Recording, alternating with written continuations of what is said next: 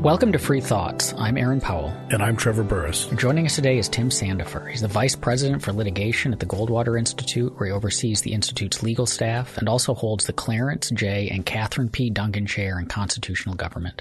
He's the author of many books ranging from constitutional law to regulation to a biography of Frederick Douglass. His latest is The Ascent of Jacob Bronowski, the life and ideas of a popular science icon. Welcome back to the show, Tim. Thanks for having me back. A book about a scientist is rather outside of your usual topics. So, how'd you come to write about Bronowski? Well, uh, it's actually a, a, long story because I, I first discovered him when I was a freshman in college through the book version of his 1973 television series, The Ascent of Man, which I, I read it and I was just enraptured by it. And so I started reading everything I could get my hands on by him. And then uh, I finally discovered the, a copy of the video of his documentary and watched that. And I enjoyed it so much that in my senior year of college, I decided that I should try and write a biography of him. Nobody had done so at that time.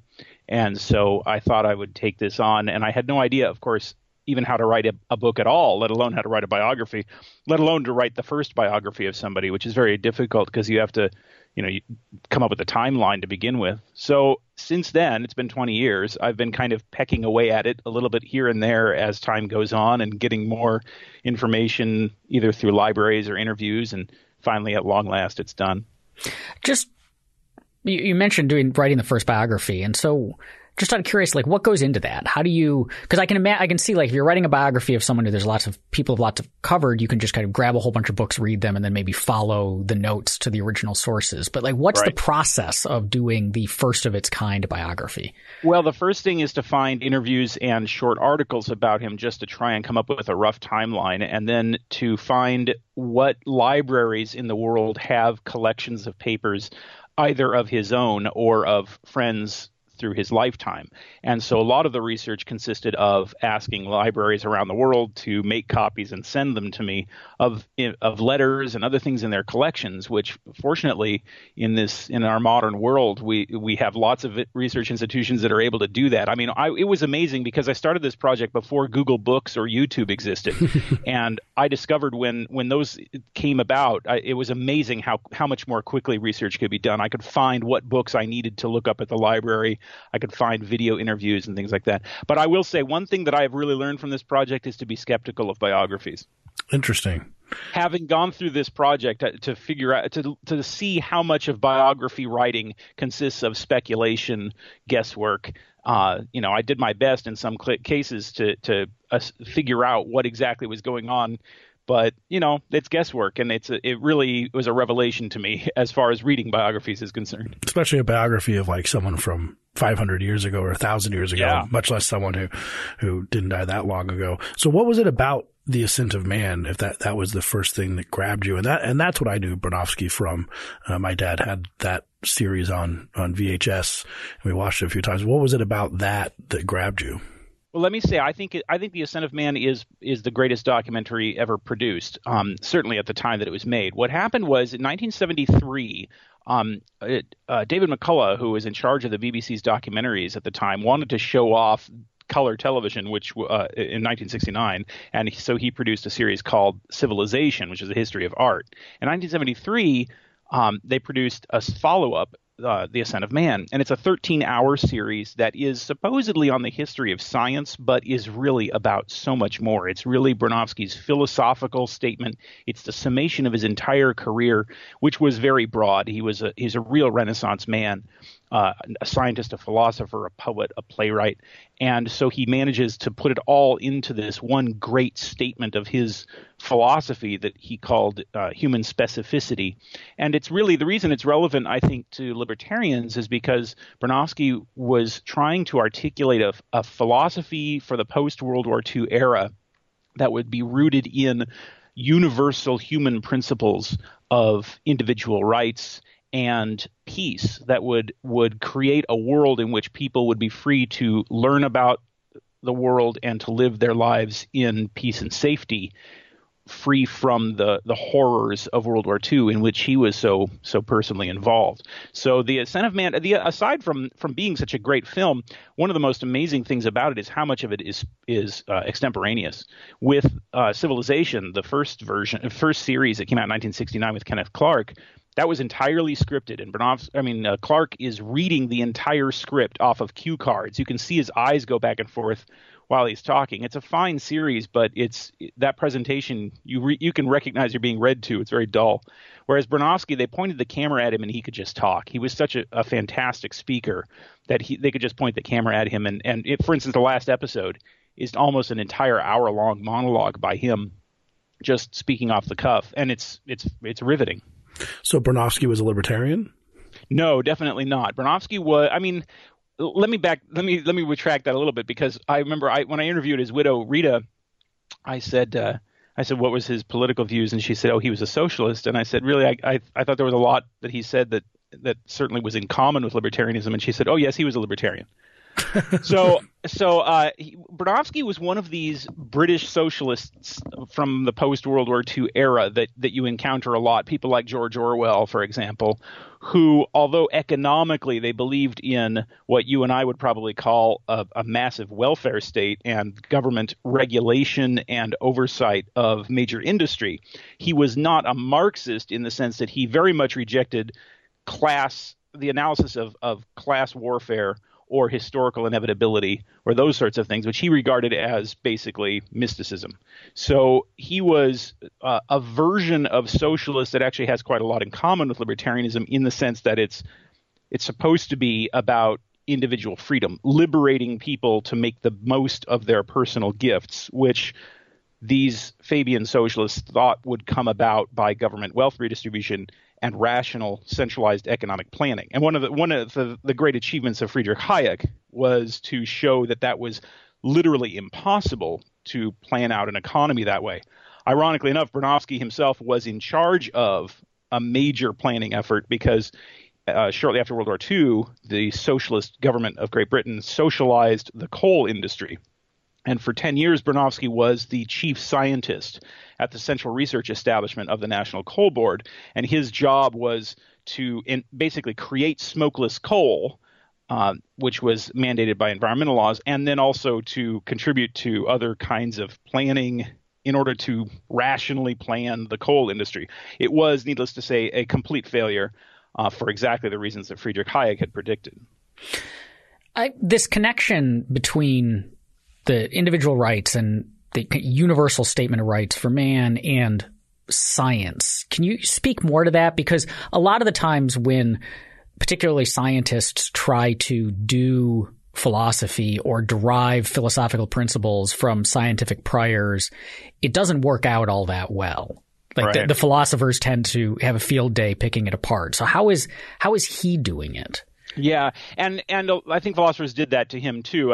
A lot of the established intellectuals of Great Britain had scorn for Bronowski uh, throughout his life and, and would laugh at him behind his back, and I think really unjustly so because I think a lot of his science, his philosophical work is quite valid. Um, Bronowski was like uh, one of these figures like Karl Popper who saw a deep connection between uh, science and political freedom and individual rights. In the wake of World War II, Bronowski started meeting with Julian Huxley, uh, who founded UNESCO. Um, and he and Julian Huxley and a bunch of other British intellectuals were trying to plan out what came to be uh, a um, a plan for a think tank think tanks were a relatively new idea at the time. And what they wanted to do was create a think tank that would not only do scientific work, but would fashion a philosophy and, and try and affect people's personal values and teach them a secular philosophy of individual rights, which they saw as, as rooted in socialism, that would um, prevent another catastrophe on the scale of World War II. During World War II, Bronowski had worked on helping to plan the um, the the area bombing of Germany and Japan, and and of course had had witnessed the devastation of the atomic bombs at Hiroshima and Nagasaki personally, and so he really thought that the world needed a philosophy that would prevent that kind of a catastrophe from happening, and he thought that it was rooted in science. And so in 1953, Bronowski spoke at MIT. He was a visiting professor there, and he gave a series of lectures that was later published as his book Science and Human Values, one of his one of his best books. And in it, he he first really articulated his philosophy of you and I might call it scientific humanism, which was the idea that the pursuit of science had embedded within it certain philosophical values, primarily the discovery of truth, the discovery of of, act, of of the reality behind appearances, and that to accomplish that we have to act in certain ways, so that the normative values of things like like honesty and dissent, freedom of speech, freedom of thought, are sort of Im- embedded in the practice of science. Once we choose to discover the world as it is, we are necessarily re- mandated to behave in certain ways. Now, one of the things about that is that that eliminates the whole is ought gap. It's long been thought that you can't derive values from uh, from the world as it is, and Bronowski rejected that wholeheartedly. That to discover what is in the world, we ought to act in such a way that truth can be discovered was his the basis of his ethical beliefs, and that is a sort of existentialist approach that was not uncommon at the time. What I think is really interesting is how much that parallels arguments that were being put forward by people like in the law Lon Fuller, who made a very similar argument about law that to in order to accomplish the work of a lawyer, you are required to act in certain ways that include honesty toward the court, you know, avoiding perjury, all these sorts of things that are embedded in that. Which, um, by the way, Fuller himself acknowledged in his book, The Morality of Law. It's also similar to the writings of Hannah Arendt, and I would argue even of Ayn Rand. Ayn Rand was trying to argue for a universal secular morality that, among other things, would have avoided a, a, repeat of World War II. And she rooted it in this choice to live as a human being, she said, was the basic choice uh, that from which all other morality flowed. Now, one of the big differences between Bronowski and Rand is, other than the capitalism socialism thing, obviously, uh, one of the big differences is that for Bronowski, he never really explains why we should choose to pursue science. That what philosophers call the meta-ethical question. Bronowski never really, really addresses that. So we don't really know how he would answer that question. He seemed to to think that the commitment to discover the world as it is was the foundation for a morality that would include respect for individual freedom, uh, particularly freedom of speech and dissent. Well, I could see this going the other way, though. We could take someone who believes uh, that scientific truths, you know, can be derived, and then moral values uh, and, and purpose to some extent can be derived from that, could turn that into a totalitarian type of regime where the, the, the, there's a right way and there's a wrong way, and science takes a large right. role in deciding the aims and goals and purposes of the state and maybe even of your life. But That's he, right, and that was a criticism that was levied against Bronowski quite strongly during his day. That was the argument that was being put forward by what you and I would call the conservatives of his of his time period, and that was a, a preoccupation that uh, of episode 10 of the ascent of man which is generally considered his finest writing and his finest moment as a public intellectual in episode 10 of the ascent of man you really see bronowski's his the full spectrum of his gifts are brought to bear on just this question. It's supposed to be the period where he's talking about the period of science from about the 1930s to the end of World War II. He's talking about the the um, the discovery of of the the physics behind the atomic bomb. Now, Bronowski's best friend was Leo Szilard, who invented the atomic bomb. He and Szilard were worked together at the Salk Institute in in uh, San Diego, California, and uh, Bronowski had been the head of the of the British mission that was sent to assess the effects of the atomic bombs at Hiroshima and Nagasaki. And he tells this story, this horrific story, about arriving in Nagasaki in the evening with this his teammates. They drove in in jeeps and they were driving through this forest. And it was only when they heard the music coming from the battleships anchored in the harbor that they realized that what they thought was a forest was actually the twisted skeletons of the buildings that had been obliterated by the atomic bombs. And the, the horror of seeing that kind of devastation changed Bronowski's life forever. And so he in this episode of The Ascent of Man, he's reflecting on that as well as telling the story of the discovery of the bomb. And the episode starts out with a blind woman feeling the face of this man and telling what she thinks he looks like. And she says, you know, she says he's he's definitely not English. He's his face is more round like a continental European, uh, possibly Eastern European. She says the the wrinkles on his face. She says he's are are wrinkles of agony of misery. I, at first, I thought they were scars. And then Bronowski starts off his narration and talks about how there is no one God's eye view of the universe, that science can reveal to us the truth about things depending on how we ask these questions, but there's no one single truth to be discovered and implemented in life. And he proves this by showing this man's face and what it looks like under different wavelengths of light uh, under what, what it looks like under a microscope. He and then he even blows up a giant paper mache copy of it and shows you what it looks on radar. and this is to make the point that there is no single truth to be implemented in the world. He then goes on to tell the story not only of atomic physics and the discovery of the Heisenberg uncertainty principle, but of the world, the, the advent of World War II and so forth, and the bomb. And it, the climactic moment takes place at Auschwitz, and it was filmed there. Bronowski had never been to Auschwitz before, and he arrived at the camera crew and he told them, "There's no way that we can do this twice. We're going to have to do this in a single take because the emotion is so strong." So they said okay, and they started set up the camera. And when you watch the final version, you can see that they had no idea what he was going to do. At one point, the cameraman has to quickly back up because Bronowski moves in a way they didn't expect, and he gives this very eloquent speech about people say science will dehumanize people and turn them into numbers, and that's false. It's dogma and ignorance that does that. Science always has this embedded principle of intellectual humility, of, of recognizing that we can't know the absolute truth about the universe, and that's what we need to be committed to. And I, I'm paraphrasing, but the actual speech became something of a classic. In fact, it's quoted without attribution in an episode of The West Wing, uh, where when the uh, the the dying former president leaves his advice to Martin Sheen, playing the president, uh, in the form of a letter, and when he reads it out loud, it's that speech from The Ascent of Man. So in any case, Bronowski was very was often accused of believing just that that that science could discover the truth and that would be implemented. Wouldn't that be totalitarian? And his answer is no. That hu- intellectual humility and respect for other people's freedom to choose is kind of based in science as he as he understood it. What about freedom to choose stuff that is anti science?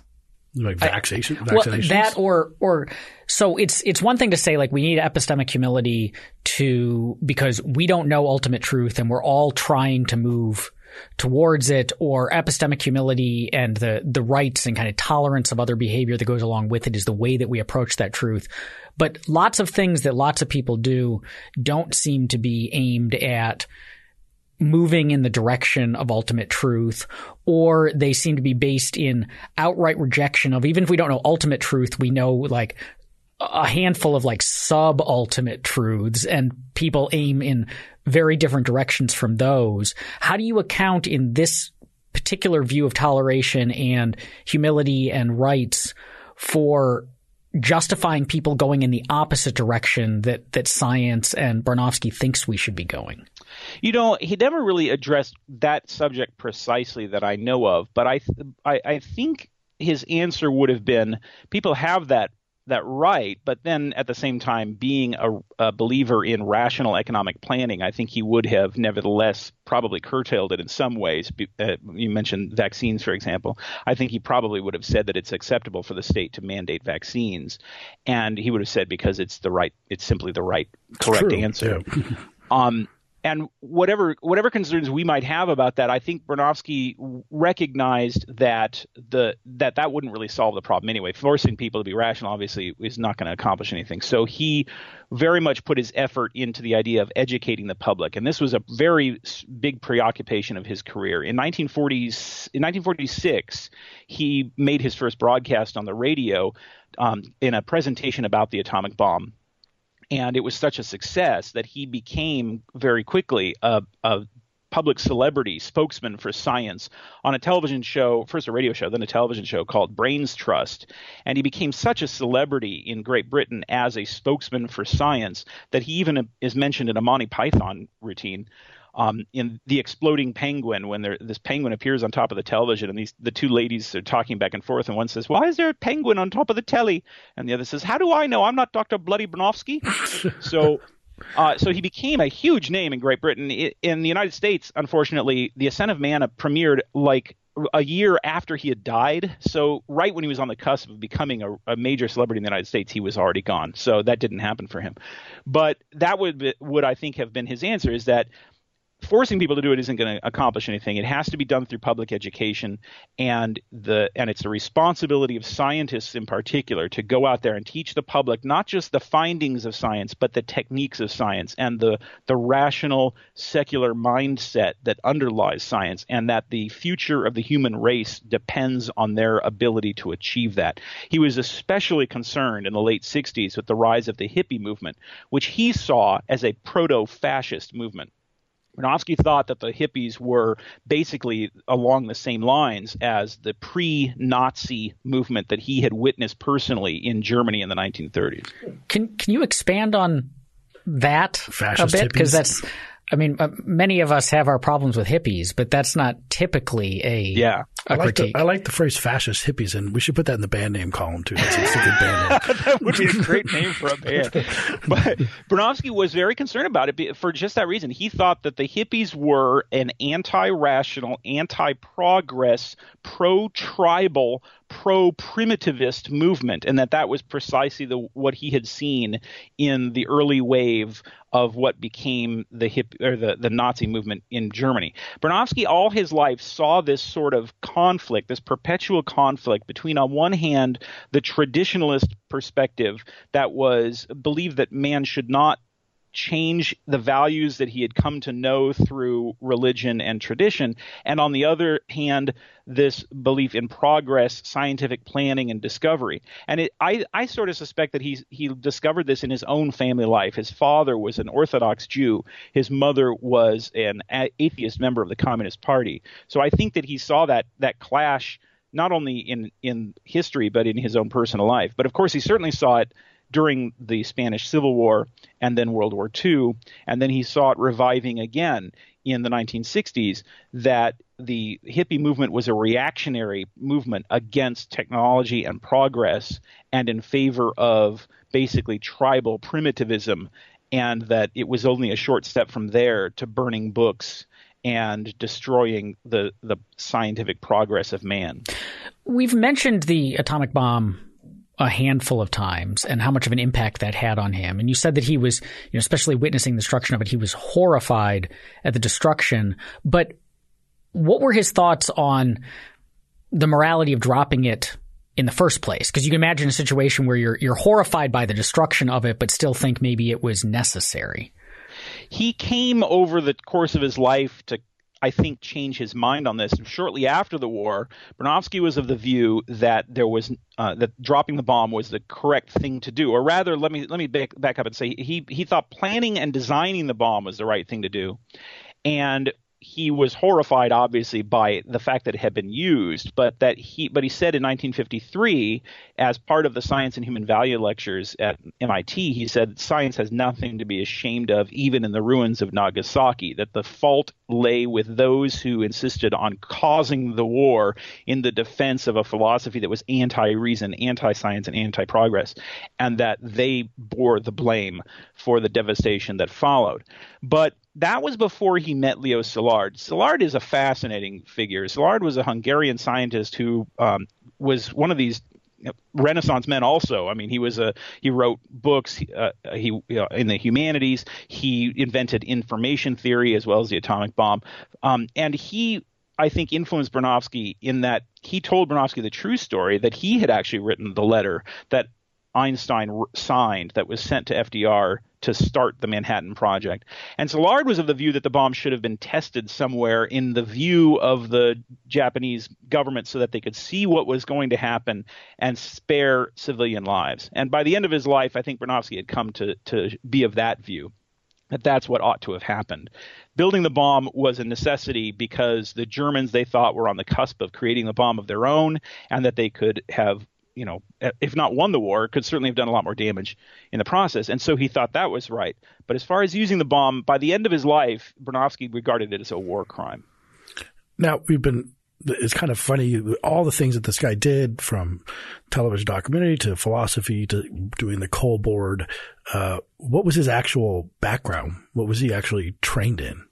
He was a mathematician. He w- went to Cambridge in the late 20s and he was trained as a geometer, actually. Um, multi-dimensional geometry was his particular skill and this came to it to really bear, bear on science in 1950 when he was asked by a, a friend to try and help him prove that Australopithecus africanus was a relative of human beings. This was a, a, skull that had been discovered that was is similar to Lucy, the, the famous Australopithecus afarensis.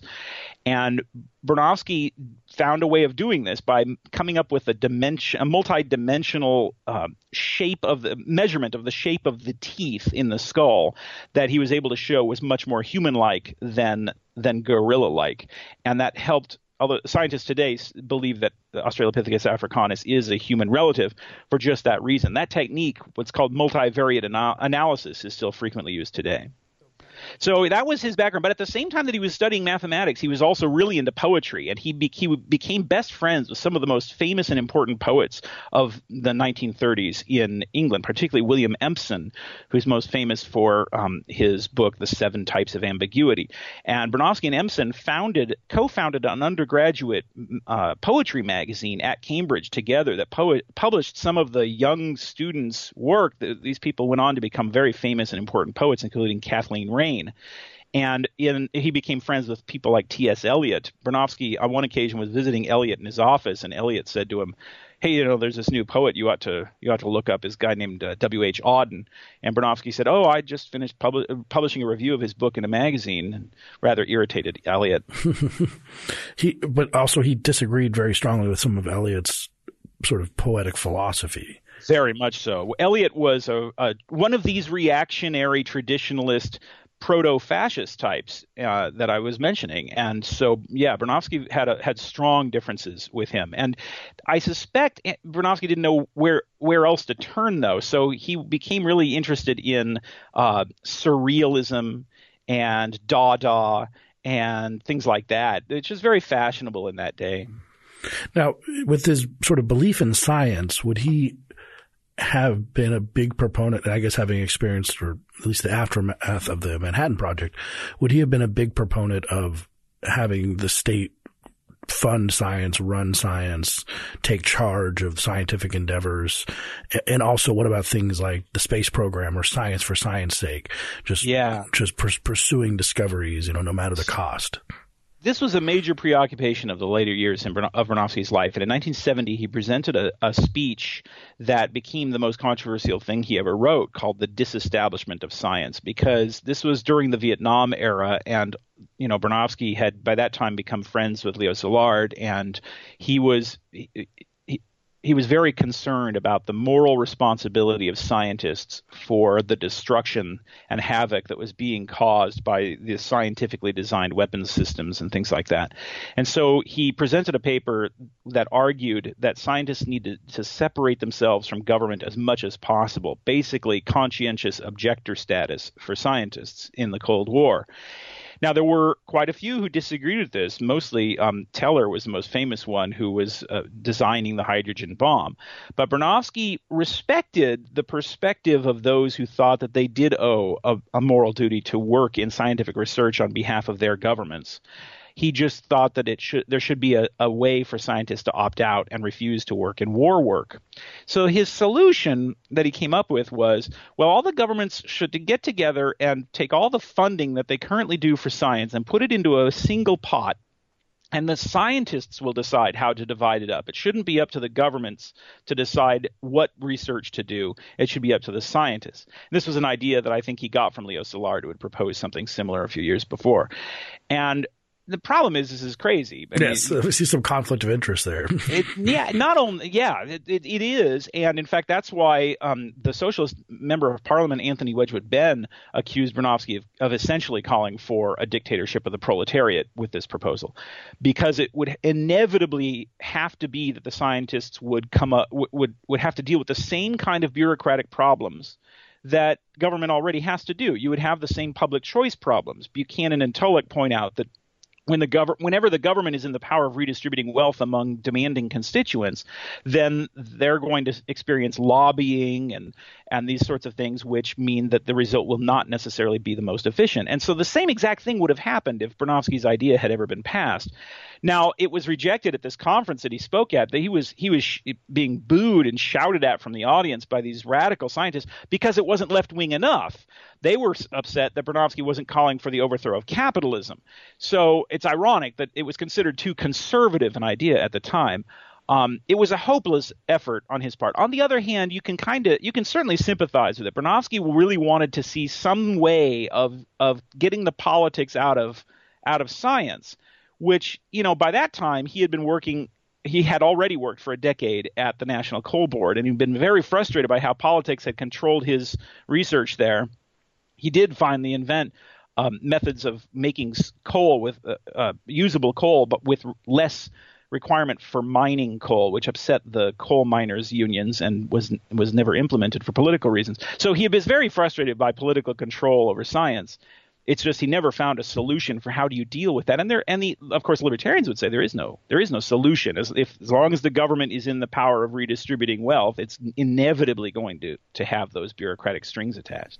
This just makes me think of. I think it was just in the last week or so. There was a it's an op-ed in one of the newspapers from I think the CEO of Palantir. Was it about not like feeling like we can't, you know, if government asks us to do something for it, who are we to decide? We being technologists in this case, but you could see it for scientists. Who are we to decide to say no to it if this is kind yeah. of a demo- democratically elected, which tis, strikes me as a terrible position. Terrifying. Too. Terrifying. but but it's right. this is very much still a live issue. And this dilemma was very much on Bronowski's mind after the Klaus Fuchs uh, incident when when Fuchs w- turned over atomic secrets to the Soviet Union and was and was caught doing it. It's and I and the way I put it in the book is there's this kind of dilemma. On one hand, Bronowski thought that Leo Szilard had done the right thing to turn over atomic secrets to the Allied governments in World War II, but on the other hand, he thought that Fuchs had done the wrong thing to turn that uh, information over to the Soviets. And the explanation, I think that's a rational position, but Bronowski really struggled with explaining it. His position has to be ultimately that democratic governments are morally more worthwhile than totalitarian governments. But Bronowski had struggled with with exactly why the, that was, and I think he came to the view that that totalitarian governments were simply incompatible with science because they didn't allow for freedom and dissent and things like that. But he, he never quite articulated it as thoroughly as he could have, I think. So the, the idea there being that, that it kind of reminds me of music where if there's a sort of an art to science, if you, if you read about being a composer under the Soviet regime, for example, mm-hmm. it definitely was a little bit control you, you, know you want to think that music is about being free and expressing yourself but if you express yourself in a way that did not glorify the soviet empire you might end up in the gulag so it's, exactly. it's kind of like music is impossible uh, free music, uh, music from the heart is impossible in a totalitarian regime. Is that kind of what you think he was saying about like science in a totalitarian exactly. regime? Exactly. In fact, his symbol of this was Trofim Lysenko, the, the infamous Soviet geneticist who was a quack and rejected the idea of genes, um, who thought that you could transform winter wheat into summer wheat by exposing it to heat, for example.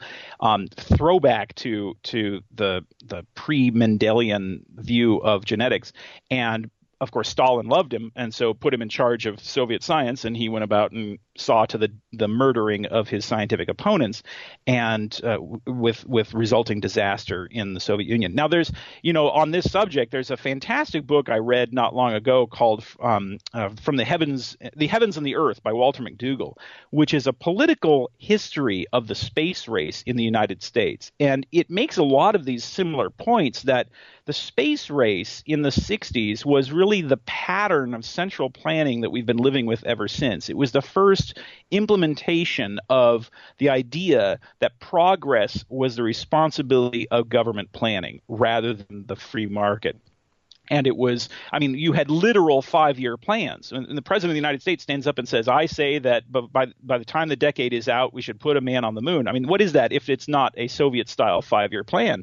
And I think that kind of thing was really on the minds of a lot of people at the time. Eisenhower famously warned about the military industrial complex. That's what he was talking about. And that's what Bronowski was concerned about that science was being monopolized by government to the point where you could effectively do no research that was not in in within the demands of political authorities. But but and at the same to time, a large extent, we do have that. But at the same time, it it worked, right? Like we that the five year plan did. We did put a man on the moon. Yeah, that's what they want you to believe now. that's right. Yeah, that's right. And and again, Bronowski, being a socialist, did believe in central planning. So I think there's this tension. He he wanted central planning to be democratic so that it was dedicated to the pursuit of peace.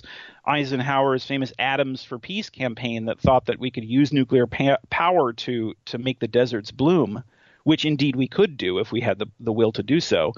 Um, I think that was Bronowski's desire, and he had a he had a real tough time with the tension between that and the political control that would inevitably follow from such an arrangement. Now it seems like that you have this this documentary, this book documentary, The Ascent of Man, and so Bronowski was very interested in human progress and how it comes about.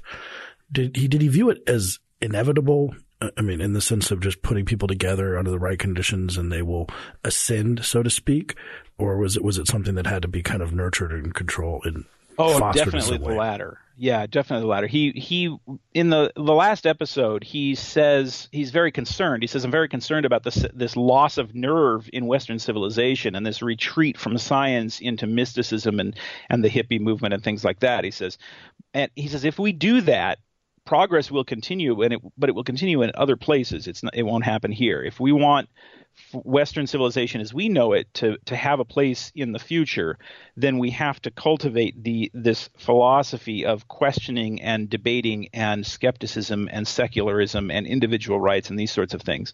Um, which, by the way, is uh, is a, there's a another documentary called "The Day the Universe Changed" that that came up after Bronowski's death that makes this point uh, equally well. This this was a perspective that was very strong and you still find it among the scientific spe- uh, speakers today. I think you find that among Dawkins, for example, today. But um, but Bronowski was very concerned that no, there, he says uh, it, in that last episode of the Man, he says we have been given no guarantees that Egypt and Assyria and Rome were not also given. Also, Carl Sagan, who wrote the, the Demon Haunted World, was very concerned about the rise of irrationality and anti-science movements too. Which a fantastic I, book. In fact, that I believe, if I remember right, Bronowski uh, Bronowski's name is mentioned in the first sentence of that book. Yeah, but but, but that makes sense though because you know we have scientists who write books about how important science is, which seems a little kind of self-serving. I mean, like, people, artists are like, you know, what would happen if, you know, civilization, if people aren't making art, like civilization depends on art and scientists say, no, it depends on science and uh, go back and forth on these things. Well, uh, that's the, and I the mean, part of that, the part of that that's relevant to libertarians is that, and Sagan makes this point in the demon haunted world, that it's not just scientific discoveries themselves. It's the the mental thought processes of science, a scientific method, it's skepticism, the ability to figure things out from cause to effect and things like that. Part of that essentially depends on political freedom. So, a, an artist I can see saying, great art essentially depends on political freedom because, as you said earlier, if you have government bureaucratic control over art, then you're going to have a dreadful uh, art that isn't even really doesn't even rise to the level of art. And you and I would agree with that. We would say not only art and science, but every human activity to reach its full greatness does depend essentially on political freedom. Uh, but how far does that extend? So an artist you can say, yeah, great art might depend on freedom, and artists are going to use that freedom to create all sorts of art. Some of it quite good, some of it quite bad, most in the middle, somewhat mediocre, right? But a a terrible piece of art, the worst that it does is makes the artist look bad and offends a whole bunch of people, or just you know makes them wish they were somewhere else. Um, but a terrible piece of scientific research has the potential to do extraordinary widespread harm. What do you mean terrible by by the outcome? Like so the nuclear bomb was good science, right? But with terrible implications, right? As opposed to bad science where something just doesn't work, right? So I could see it. I could see it either way. You know, like you could you could do the science poorly and screw up and somehow make something that wasn't what you intended incredibly dangerous, or you could be running off down a road, you know, very competently, but it's probably not a road you should be going down. You know, there's there's gradations, but but I guess the effect of the end result being negative is in science seems like it can be more catastrophically wrong than in really any other human endeavor except statecraft. Well, I think that I think the answer to that that Bronowski would give is probably the same that you and I give when it comes to freedom of speech. That the cure for, for bad speech is more speech, and so the cure for a, the, the scientific danger of things like, say, nuclear power is better science that can deal with that. But I think the spirit of your question is really really touches on the this issue that that a lot of people were talking about in 1946, which is what about the science from the Nazi uh, warlords? What about the science they did, or the experiments? Take the the experiments Dr. Mengele performed on the the inmates of the death camps. Bronowski was always of the view that science really was incompatible with totalitarianism and and Nazism and tyranny and things like that. But that seems like an overly optimistic view. George Orwell himself pointed out that you know the, the, the Nazi regime had, really didn't have a shortage of scientists, and the Soviet Union found plenty of, of competent scientists who were willing to to design war machines for Stalin. I think Bronowski would have said no. He, the, their work was was terrible. It, their, the quality of the work was bad, and Bronowski very strongly believed that Mengele and other uh, so so-called scientists had actually performed no research of any value in the death camps. And Bronowski was in a better position to judge that than most people because in 1946 he was sent as a member of the T forces to Germany as part of the T forces were the the groups that were sent to find what scientific research and technology had been done by the Nazis and capture it and bring it back to the West. So he was of the view that no valuable science had been done by the, the Third Reich. Nevertheless, Orwell's point is true, which is that it's not the case that a totalitarian tyranny is going to collapse scientifically. And so it it's not really comforting to say freedom is necessary for science, so a, a, society that destroys science is going to destroy or destroys freedom is going to destroy science. That's not necessarily the case. So all this discussion about his belief in you know, individual rights and human possibility and the need for truth. And why why was he a socialist then? Do you think? Well, because at that time, especially in say the, in say 1930, 1931, let's say, at if you were around at that time, it looked to you, especially in Europe, it looked to you like there were only two paths for the human future, one, uh, and that's fascism or communism. I mean, it, it really looked to a lot of people during that period like that was the choice. Either it was an anti-technology throwback to tradition and um, and culture on one hand, or it was a pro technology planning for the for the future of all mankind in favor of civilization on the other hand. And that that conflict between culture and civilization really seemed to a lot of people as the only two alternatives. The ideas uh, that we as libertarians are comfortable with, the ideas of Hayek and Mises, had not yet even been articulated. And so the critiques of capitalism appeared to a lot of people as having been uh, valid, especially after the Great Depression. And so I think that he was of the view that a, something like that you and I would call a massive welfare state was the only path to freedom for people who had suffered under the remnants of feudalism. You know, and that's another aspect of it is that Europe Europe has always been a bit different ever since the French Revolution because of the legacy of feudalism. In the United States, it it was considered sufficient to let people do their own thing and be free, and then that and then the state step back and and leave them alone. In Europe, there was this idea that that's not enough because generations of tyranny through um, through feudalism had to be eradicated by the state. This this brings up an issue I'd love to get your thoughts on and something that I, when I'm talking with young libertarians or my writing bring up a lot is this engaging with thinkers who hold a set of beliefs that are very different from the ones that we cherish in like a, in a normative sense. So like here we have an example of someone who you I mean, you've written a book about him. You clearly think that we have a lot to learn from him, and you think that we as libertarians have a lot to learn from him. But at the same time, he had this category of beliefs that run directly counter to a, a set of core values yeah. that we hold. And that's the case for a lot of thinkers throughout history. And and one of the things I find when I'm talking with young people who are getting into this stuff is they'll they'll sometimes be too dismissive. They'll be like, well, you know, I have this guy, you know, like I have nothing to learn from Plato because Plato held this set of views. And it's like, well, you know, but maybe there still is something you can learn from right. him. Um, so how do we, how do we, as we're approaching the history of ideas, assess that question? Like, how do we figure out where that line is and whether someone is someone like Bronowski, who you know you can kind of separate out for historical reasons the the bad and just look at the good from someone who you know probably there isn't much to learn from them because the kind of the the views are rotten to the core. Yeah. Well, you know, it that's that's a good question. In writing this book, I wanted very much to be as faithful to Bronowski's actual views as possible and not succumb to the temptation to make him sound the way I wanted him to sound.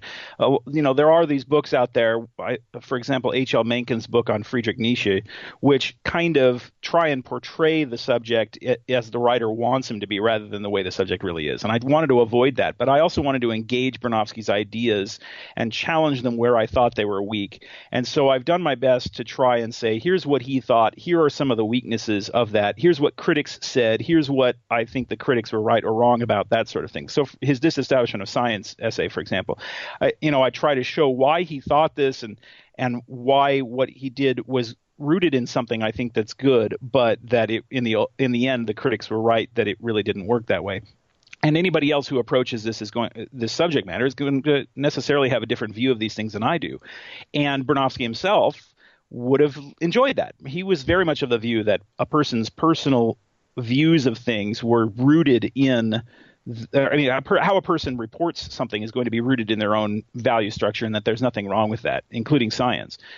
Uh, so he would have been okay with that, I think. But it's it can be a challenge sometimes when you're talking about a figure who is so like like Plato or or maybe a communist figure who's so associated with bad things is there anything to learn from them? Of course there's something to learn from them. If if if at least just what it is that's bad about them is a valuable lesson. The that's the great thing about freedom of speech is that with freedom of speech, we are able to see evil ideas and therefore understand why they're evil and arm ourselves against evil, evil in the future.